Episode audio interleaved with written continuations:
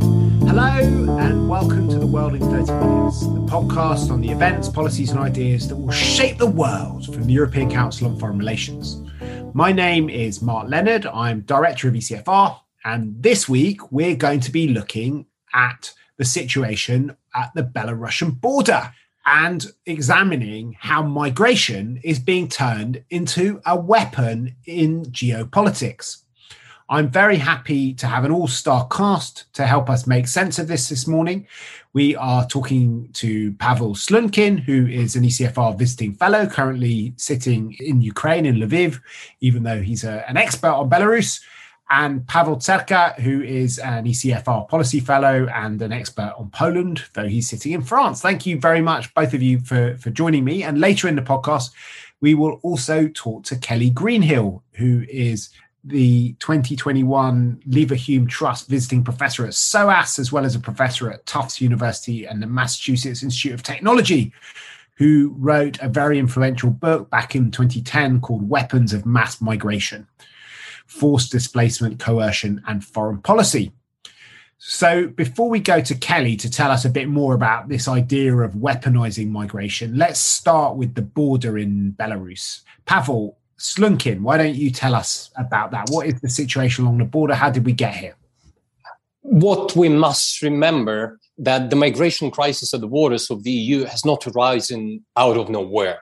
It's a direct consequence of the political crisis that has been going on in Belarus since last summer. And this is not the first time that Lukashenko has been under European sanctions, but this is the first time when his position is so difficult. Earlier, when after he rigged elections and mass protests, he could crack down on civil society for a year, then regain his sense of control and could once again start sending positive signals to the European Union. For example, releasing political prisoners or significantly reduce the scope of repressions inside the country, and then proposing gradually restore a so-called mutually beneficial dialogue uh, but now his position is so difficult and the atmosphere and the relations with the West is so tense that he cannot really allow this. He, he doesn't want to retreat. On the one hand, because he is um, afraid that any forms of real liberalization in Belarus may be perceived by Belarusians who oppose him as a sign of weakness, as a concession to the European Union.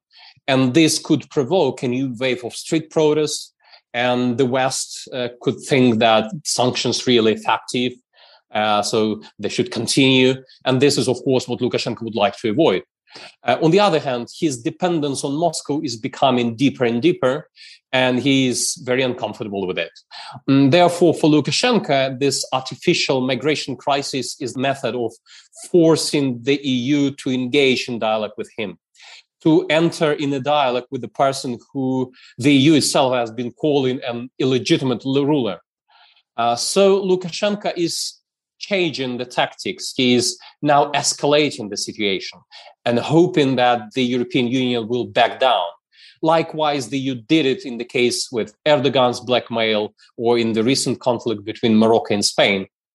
And secondly, for Lukashenko, this is also a very effective mechanism for switching international attention or European Union's attention.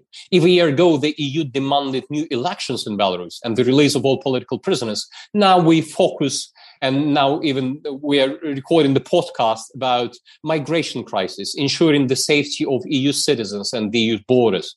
For Lukashenko, this topic is much more comfortable because here the field for maneuver and concessions for the EU is much wider. And even local propaganda from the Belarusian TV says it's very clearly. European politicians only need to make one call to Belarus, to the president of Belarus, and ask him for help, and the crisis will be resolved in one day. So this is like the, the reason why they are doing all this. But can you explain a bit more exactly what's happening? Because you know, Turkey and Morocco are very different from Belarus in that they're kind of natural transit points for for people escaping from the Middle East. Syria and Turkey are very close to each other. There were three million Syrians who sought sanctuary in Turkey. Um, and you know Turkey was in a sort of natural position to to manage its borders with Greece and with other countries. The same is is obviously true with uh, with Morocco. It's uh, you know the the the sea um, between Morocco and Spain is is you know is only um, a few kilometers wide, mm-hmm. and you have a, a, sort of natural pressure. But what happened here in this artificially engineered migration crisis is, is quite different. It was the. Can you tell us a bit more about how these migrants ended up in Belarus? What kinds of things the the Belarusian authorities did to encourage them to come along? How many people are actually there? How they're being kind of managed? Why did they come? Last time I participated in the CFR's podcast was about this Ryanair incident. Remember when the Belarusian government landed their European plane in Belarus and detained their opposition journalists. Uh, right after this, the European Union imposed a new package, the fourth package of sanctions against uh, the Belarusian government, against the Lukashenko's regime.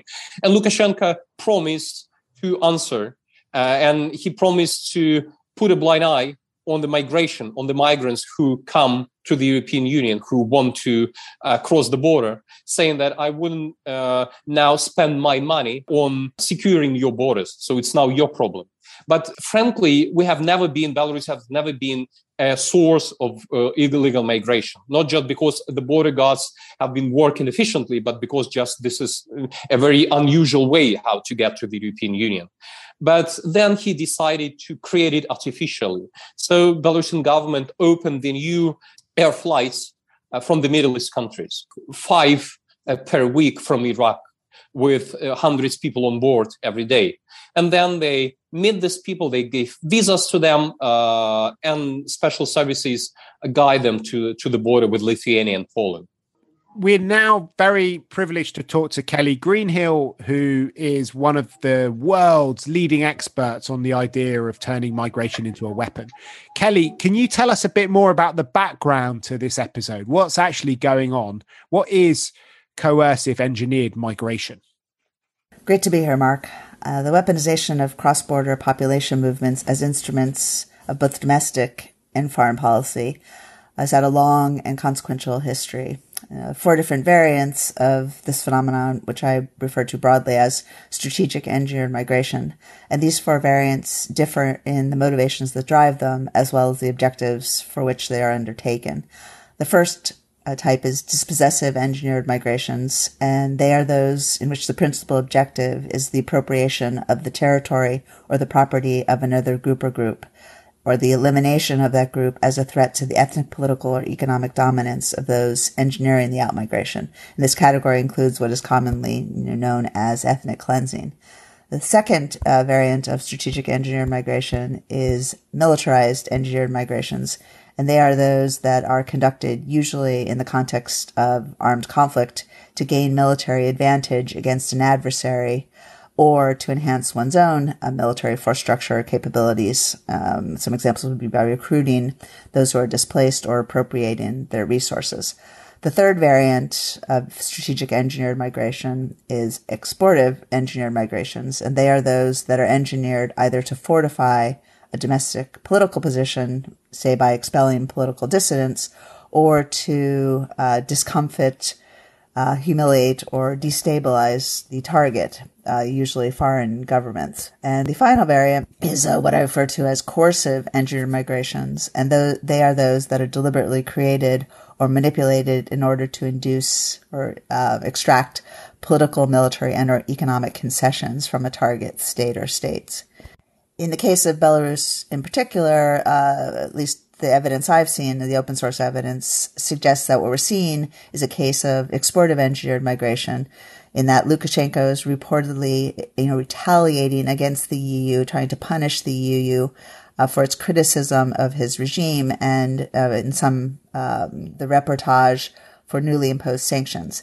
There are others who have claimed that Belarus has more expansive aims and actually seeks to destabilize the EU. And while evidence remains somewhat sketchy, um, still others have posited that Lukashenko simultaneously is aiming to coerce the EU into providing some assistance with managing irregular migration along the along the EU's external borders. Now, um, there's far less direct evidence of um, coercion, but certainly possible. And it wouldn't be the first time that Lukashenko has attempted to coerce the EU member states on several occasions in the early 2000s. Lukashenko did threaten to flood the EU with uh, migrants and refugees if um, the bloc failed to concede uh, to that point a variety of largely financial demands. And I talk about those cases in my book. As noted in uh, Weapons of Mass Migration, uh, strategic engineered migration is not a new phenomenon. It's um, unfortunately a strikingly common phenomenon. Uh, in the case of coercion or coercive uses alone, I've identified well over 75 cases uh, simply since the advent of the 1951 Refugee Convention, or if you will, on average, uh, at least one attempted case per year.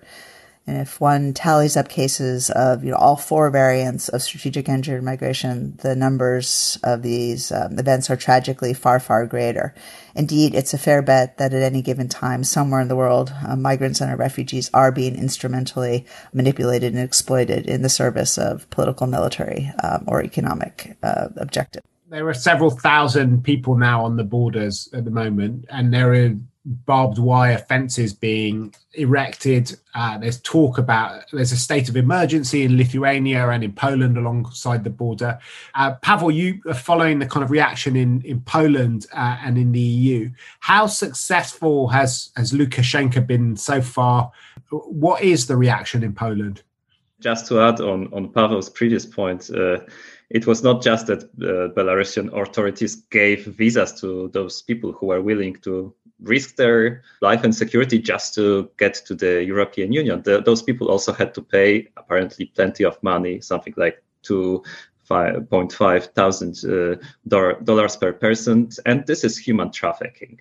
Then those people who are whose number is estimated as up to uh, 10,000 uh, are getting to the border with Poland with the help of the Belarusian. Um, um, but then let's move to the other side of the border, where Polish uh, government has imposed um, a state of emergency in those uh, border zones when, when this human trafficking is taking place and uh, has sent plenty of, of, of army, something like uh, 15,000 troops uh, to ensure that those that there is security in those zones. But unfortunately, we, we are relying on the information coming from the government uh, and authorities on this issue because neither the NGOs nor the nor journalists uh, can access those uh, zones where there is a state of emergency. We do know that uh, something like 1.5 up to 2,000 people have been detained. They are waiting in the centers for foreigners in Poland. Um, I believe that they can ask for asylum if they want. Still, what is the most uh, worrying is that uh, there, a couple of weeks ago, Poland has adopted a new law which is illegal from the point of view of the 1951 Geneva Convention, which allows pushbacks. And we have some reports, despite the fact that NGOs cannot be uh, officially in those zones, saying that uh, uh, the Polish um, border um, officers have have engaged in the pushback procedures, meaning they were pushing back the, the migrants who have crossed the border, pushing them back to the Belarusian side. And since it's a period of the year where, when it's already very cold in this ter- territory, there have already been a dozen of people who, who died, mostly due to hypothermia. You ask me whether Lukashenko's strategy has worked uh, from looking at it from the Polish perspective, and and of course this depends on what actually was was Lukashenko's goal. If we accept that uh, the goal was to push uh, Europe into negotiation, then it hasn't worked so far. And actually, he he didn't actually uh, even succeed uh, in dividing Europe or dividing Poland, because what, what he has succeeded in is strengthening the Polish government right now, uh, who can use the strategy of rallying around the flag and uh, positioning itself as, as a guardian of security for the Polish population. But it actually, uh, as we saw today uh, with the meeting between uh, Charles Michel and Prime Minister of Poland, Mateusz Morawiecki, it has pushed Poland, Polish government, and the European Union authorities to cl- closer together. And of course, uh, there are disagreements still even on this issue between between the two. But uh, but at least there has been a message clear uh, today that uh, that Europe uh, will uh, help or support Poland in solving this uh, issue. Still, I, I feel that Lukashenko has been successful at least in one respect. And I I believe that this is not just it was not just his goal, but also Putin's goal, because the, all of this wouldn't happen if it uh, was not supported uh, by Moscow. and the, the, the, their success was in showing that this whole Europe, with its lofty messages about human rights, humanitarianism, etc., that doesn't matter. That Europe is no better than uh, than all the rest. And the fact that Polish uh, officers were engaged in those push pushbacks can be presented by Lukashenko and prove that Europe is no better. Well, let's talk a bit more about that and about what Lukashenko wants. But before we do that, can I just ask you one more question? Because, you know, Poland and the EU have been going through a, a, difficult phase recently. And the Poland is, in fact, the home of Frontex, which is the EU border agency, but they have stopped it from going into the into the territory. Is that it, because they're worried about refoulement and these these um, breaches of international law? This is surely one of the reasons. If Frontex were there, then Poland would not be able to do any pushback. It would have to accept uh, migrants and uh, do the asylum procedures as it should normally do. But another reason is that uh, with Frontex there, Polish government, Polish authorities would no longer uh, be able to present themselves as being uh, in control of the situation because they would be sharing that control with an EU uh, agency.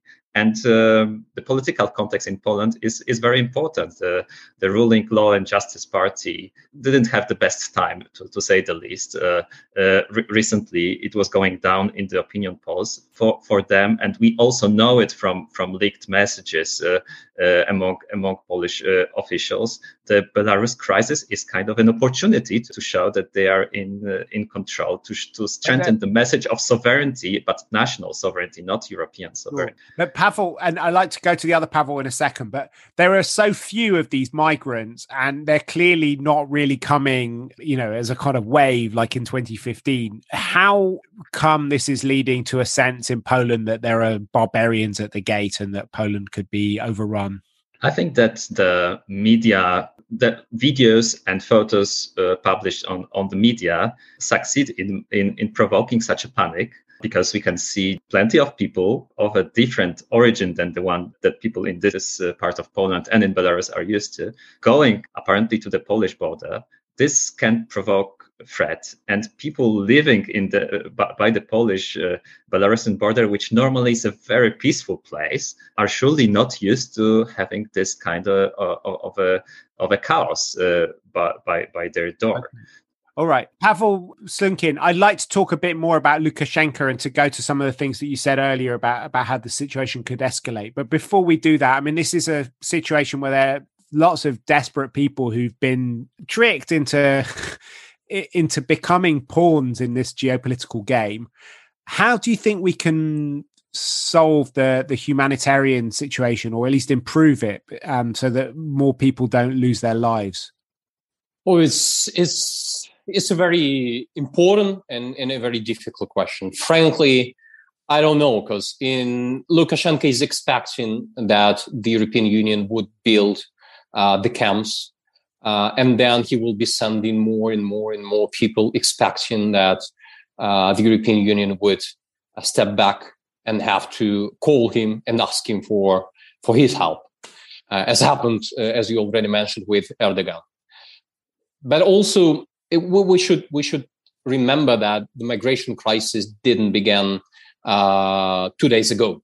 It has been going on for more than four months. And first, the tactics uh, of Lithuania, and Poland, and Latvia was keeping letting these uh, people uh, enter the country and then concentrate them in in in, in this uh, in this refugee camps. But then they changed the tactics because the the country afford uh, to keep them all because the, the number has been increasing all the time. But what was the response to Lukashenko by their European Union and NATO uh, after Lukashenko triggered this crisis or created this crisis uh, on their borders. Uh, what what was the answer he received from uh, European and NATO capitals? Often, uh, European politicians voice their concerns on Twitter But the problem is that Lukashenko doesn't use Twitter. Uh, he doesn't understand the language of compromise. He respects strong opponents, strong answers from them. And that's why he clearly knows where Putin's red lines are. And that's why he never breaks them. And with the European Union, he can he can afford it because the EU's response to all the lawlessness that has been happening in Belarus since last year was half-hearted. Uh, and this instills in Lukashenko a sense of confidence in his impunity. That's why I can't maybe probably advise what the EU should do, especially in this humanitarian aspect. I'm not a specialist here, but I can tell you what not to do. I think that making concessions to a blackmailer is a very bad idea because blackmail, even if it stops for a while, may return again in the future. And it's also important to remember that uh, EU's response must be adequate to what is happening. Such things uh, shouldn't be tolerated. Uh, it's important that the addressee of this answer, Lukashenko, uh, understands that such a tactic will not work even in the future, even if he increases the, significantly the number of migrants, and that the price for him personally will be very expensive. And also, this answer shouldn't be postponed in time, as was the case with this fourth package of sanctions, which in fact doesn't yet have any impact on the Belarusian economy because they don't yet function even. And this allows the Belarusian government to find ways to bypass the sanctions. And therefore, I would say the EU decision should enter into force immediately or at least very soon. And the third point, which is very important, we should all the time remember that even if these migrants break the laws, even if they cross the borders illegally, we are still talking about people. And this is what we all the time should take in mind. So, Pavel, why don't we let you have the last word? What do you think the EU should do? Sorry, other Pavel, Pavel Zerka. Yeah, I, I, I think that the there are two things what the EU should do about the border crisis and what the EU should do about Lukashenko.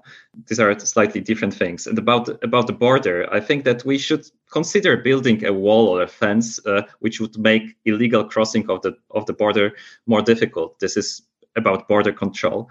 But at the same time, Europe should uh, pressure on, on the Polish government to, to accept Frontex on the border and also to not to engage in pushbacks. Poland should not use the controversial law that it ad- adopted a couple of weeks ago. And we shouldn't engage in panic because the panic is what uh, Lukashenko and Putin want here. But then the separate issue is what the EU does about uh, Lukashenko. And we need to remember that it all started with the falsified last year, plus the terror that uh, that Lukashenko imposed in his country. I am in favor of economic sanctions and not just personal personal sanctions. Some of those have been already uh, introduced uh, in the last uh, package in June, but they are full of loopholes. They are not serious at all. And I am concerned that currently, uh, with this border crisis, uh, we have the discussion about Europe being quicker in imposing another round of sanctions on Belarus. But this again would mostly be personal sanctions on, on persons and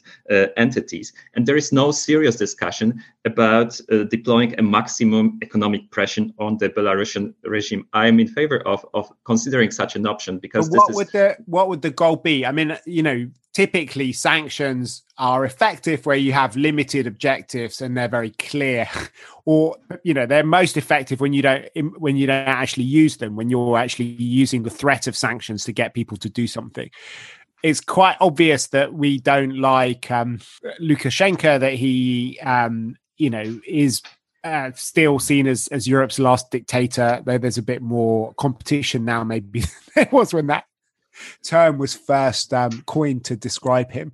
But what actually do you think we should link the sanctions to? Should it be about, you know, stopping what he's doing on the border? Should it be about releasing people from prison? Should it be about um, you know, having a recount the elections. What do you think is a realistic ask? The current sanctions are already linked to those issues, so so to the uh, political prisoners issues, but also right now uh, the new round of sanctions will will include this element of people and entities who facilitate illegal crossing of the external borders of a member state.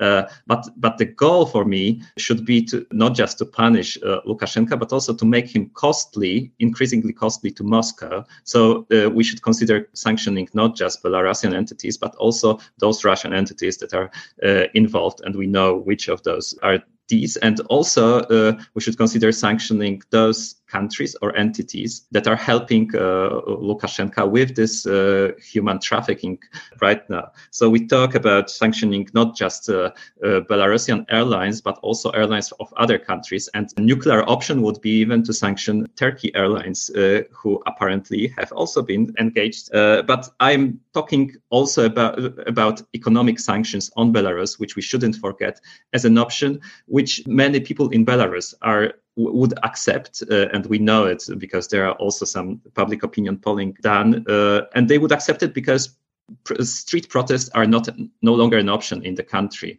and therefore people are strongly relying on the external pressure. Unfortunately, this message is not properly heard in, in Europe. Okay, well, we will watch this situation and we might come back to it again. But I think we've run out of time on this podcast. There's one thing left to do for us, and that's our bookshelf segment. What's on your bookshelf at the moment, Pavel Slunkin? I was thinking about recommending something special, and I thought that maybe a memoir but Madam Secretary by Madeleine Albright, who was both respected in the uh, post USSR and in the USSR countries, like a strong lady, but at the same time, she was migrant herself. So my recommendation is her memoir, Madam Secretary. Okay, what about you, Pavel Zerka. Yeah, my desk is covered with books about French politics because I'm preparing for the French presidential elections. But I would like to recommend two studies which are useful for understanding the context of, of, of Belarusian politics like right now. So one is by Chatham House, uh, and this is the, the last round of the public opinion polling, uh, Belarus, Belarusians' view on the political crisis. And secondly, there is a Warsaw think tank Center for Social and Economic Research CASE. They published a very interesting study recently on EU sanctions on Belarus uh, as an effective policy tool. We can disagree with those studies, but they're a good, good read uh, for, for a discussion. Okay. And my recommendation, something which I haven't managed to, to read yet, but I haven't even managed to get it because it's only come out in Canada, but it will apparently be available as an ebook where I'm sitting at the moment on the 11th of November. So hopefully by the time you listen to it, it will have uh, landed in my Kindle. It's a book by Michael Ignatieff called On Consolation Finding Solace in Dark Times. I think we all need a bit of consolation in these difficult moments. So um, I'm very much looking forward to it. We will put links up to all the publications we mentioned on our website, ecfr.eu slash podcast. If you've enjoyed listening to us, please do let other people know about it on social media and above all by giving us a positive review and a five star rating on whatever platform you've used to download this podcast on. But for now, from Pavel Slunkin, Pavel Zerka, Kelly Greenhill, and myself, Mark Leonard, it's goodbye. The researcher of this podcast is Lucy Harpenthal, and our editor is Marlene Riedel.